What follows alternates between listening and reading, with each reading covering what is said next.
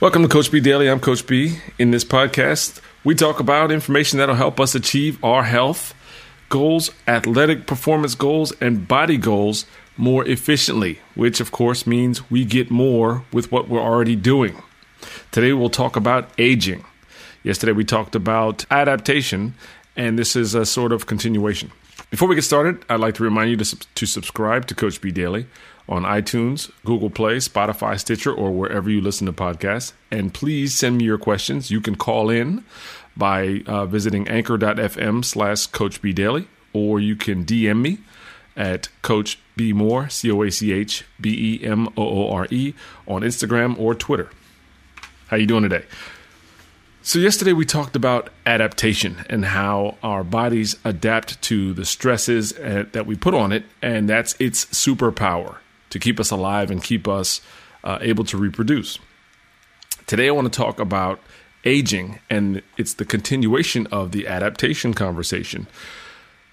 I once ha- I had a meeting recently with a gentleman uh, who, at some point in the meeting, felt compelled to tell me his age. It had nothing to do with what we were talking about. Now, had you asked me how old he was when I walked in the room, I would have probably said in his late 50s. The gentleman was actually 43 years old.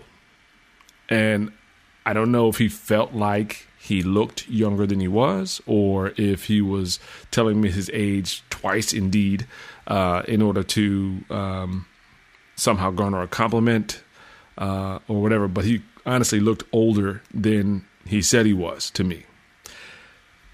Now, part of that is just his grooming and his stylistic choices, but it got me thinking about our concept of age. If I told you someone looked like they were 60, you can immediately pluck from your brain what 60 looks like. And you might have a very specific person in mind, or you might just have a character from a, a TV show or movie, um, like Uncle Leo from Seinfeld. Um, or you might have no idea. You might just have a general concept. Guy's balding, gray, maybe, you know, teeth are kind of creepy, wears bad shoes. I don't know. But the, the point is, the point is, aging is often a construct of our own doing. Now, there is, of course, a metabolic and, and enzyme uh, change that happens over the years from the time we're mature until the time we die. There's a diminishment in some of our response and reaction times. Uh, we lose some short term memory. But that's about it.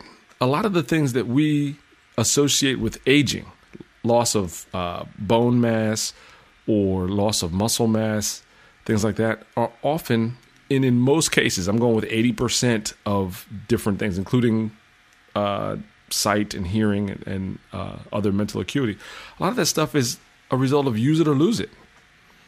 When we're young, we run fast, we climb, we lift heavy things, we risk a lot, we learn, we're flexible, we uh, we challenge ourselves mentally, physically, psychologically, and as we get older, we start to withdraw. We withdraw. We become more uh, more conservative in our in our risk taking physically. Uh, in our social circles, become smaller. We don't. We're not as outgoing in many cases. We don't often look to learn new skills, and as a result, we start to lose it. So when you think about the creepy old guy with the bad teeth and the bad cho- choice in shoes and losing his hair, uh, and who's skinny now, and maybe he'll show you a picture that he used to be some superstar athlete. The reason that you've lost that muscle mass or your bone density is weak because you know now you fall down and you hurt yourself often is because you stopped squatting, or you stopped deadlifting, or you stopped running fast. Use it or lose it is the deal. And I know our responsibilities change as we get older. We go from having all day to run and play and do things, and then we, you know, we go into school and we have part of the day to run and do crazy things. And then as we get older and get more responsibility, sometimes, depending on what type of career path we have, we spend most of our day sitting. Not enough time in the sun, not enough time swimming, not enough time learning a new skill. We're just repeating process over and over and over again, and then running back home to deal with our responsibilities there. But that's what causes us to age. A lot of times, the results we have are not a result of just the aging process. It's a result of our lack of behavior. And that's another empowering point in line with what we talked about yesterday. When we realize this, we're back in the driver's seat. And that's the important thing. You have one body, take care of it, use it or lose it.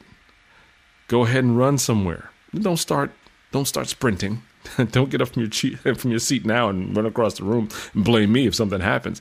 But you have to get on the continuum into the solution. Start doing more. No matter what age you are, look to do more. Be more active, be more curious, learn new things, meet new people. Your aging will slow down. Trust me. I'm Coach B, Coach B Moore. Visit me at Coach B Moore at Instagram or Twitter, and I'll talk to you tomorrow.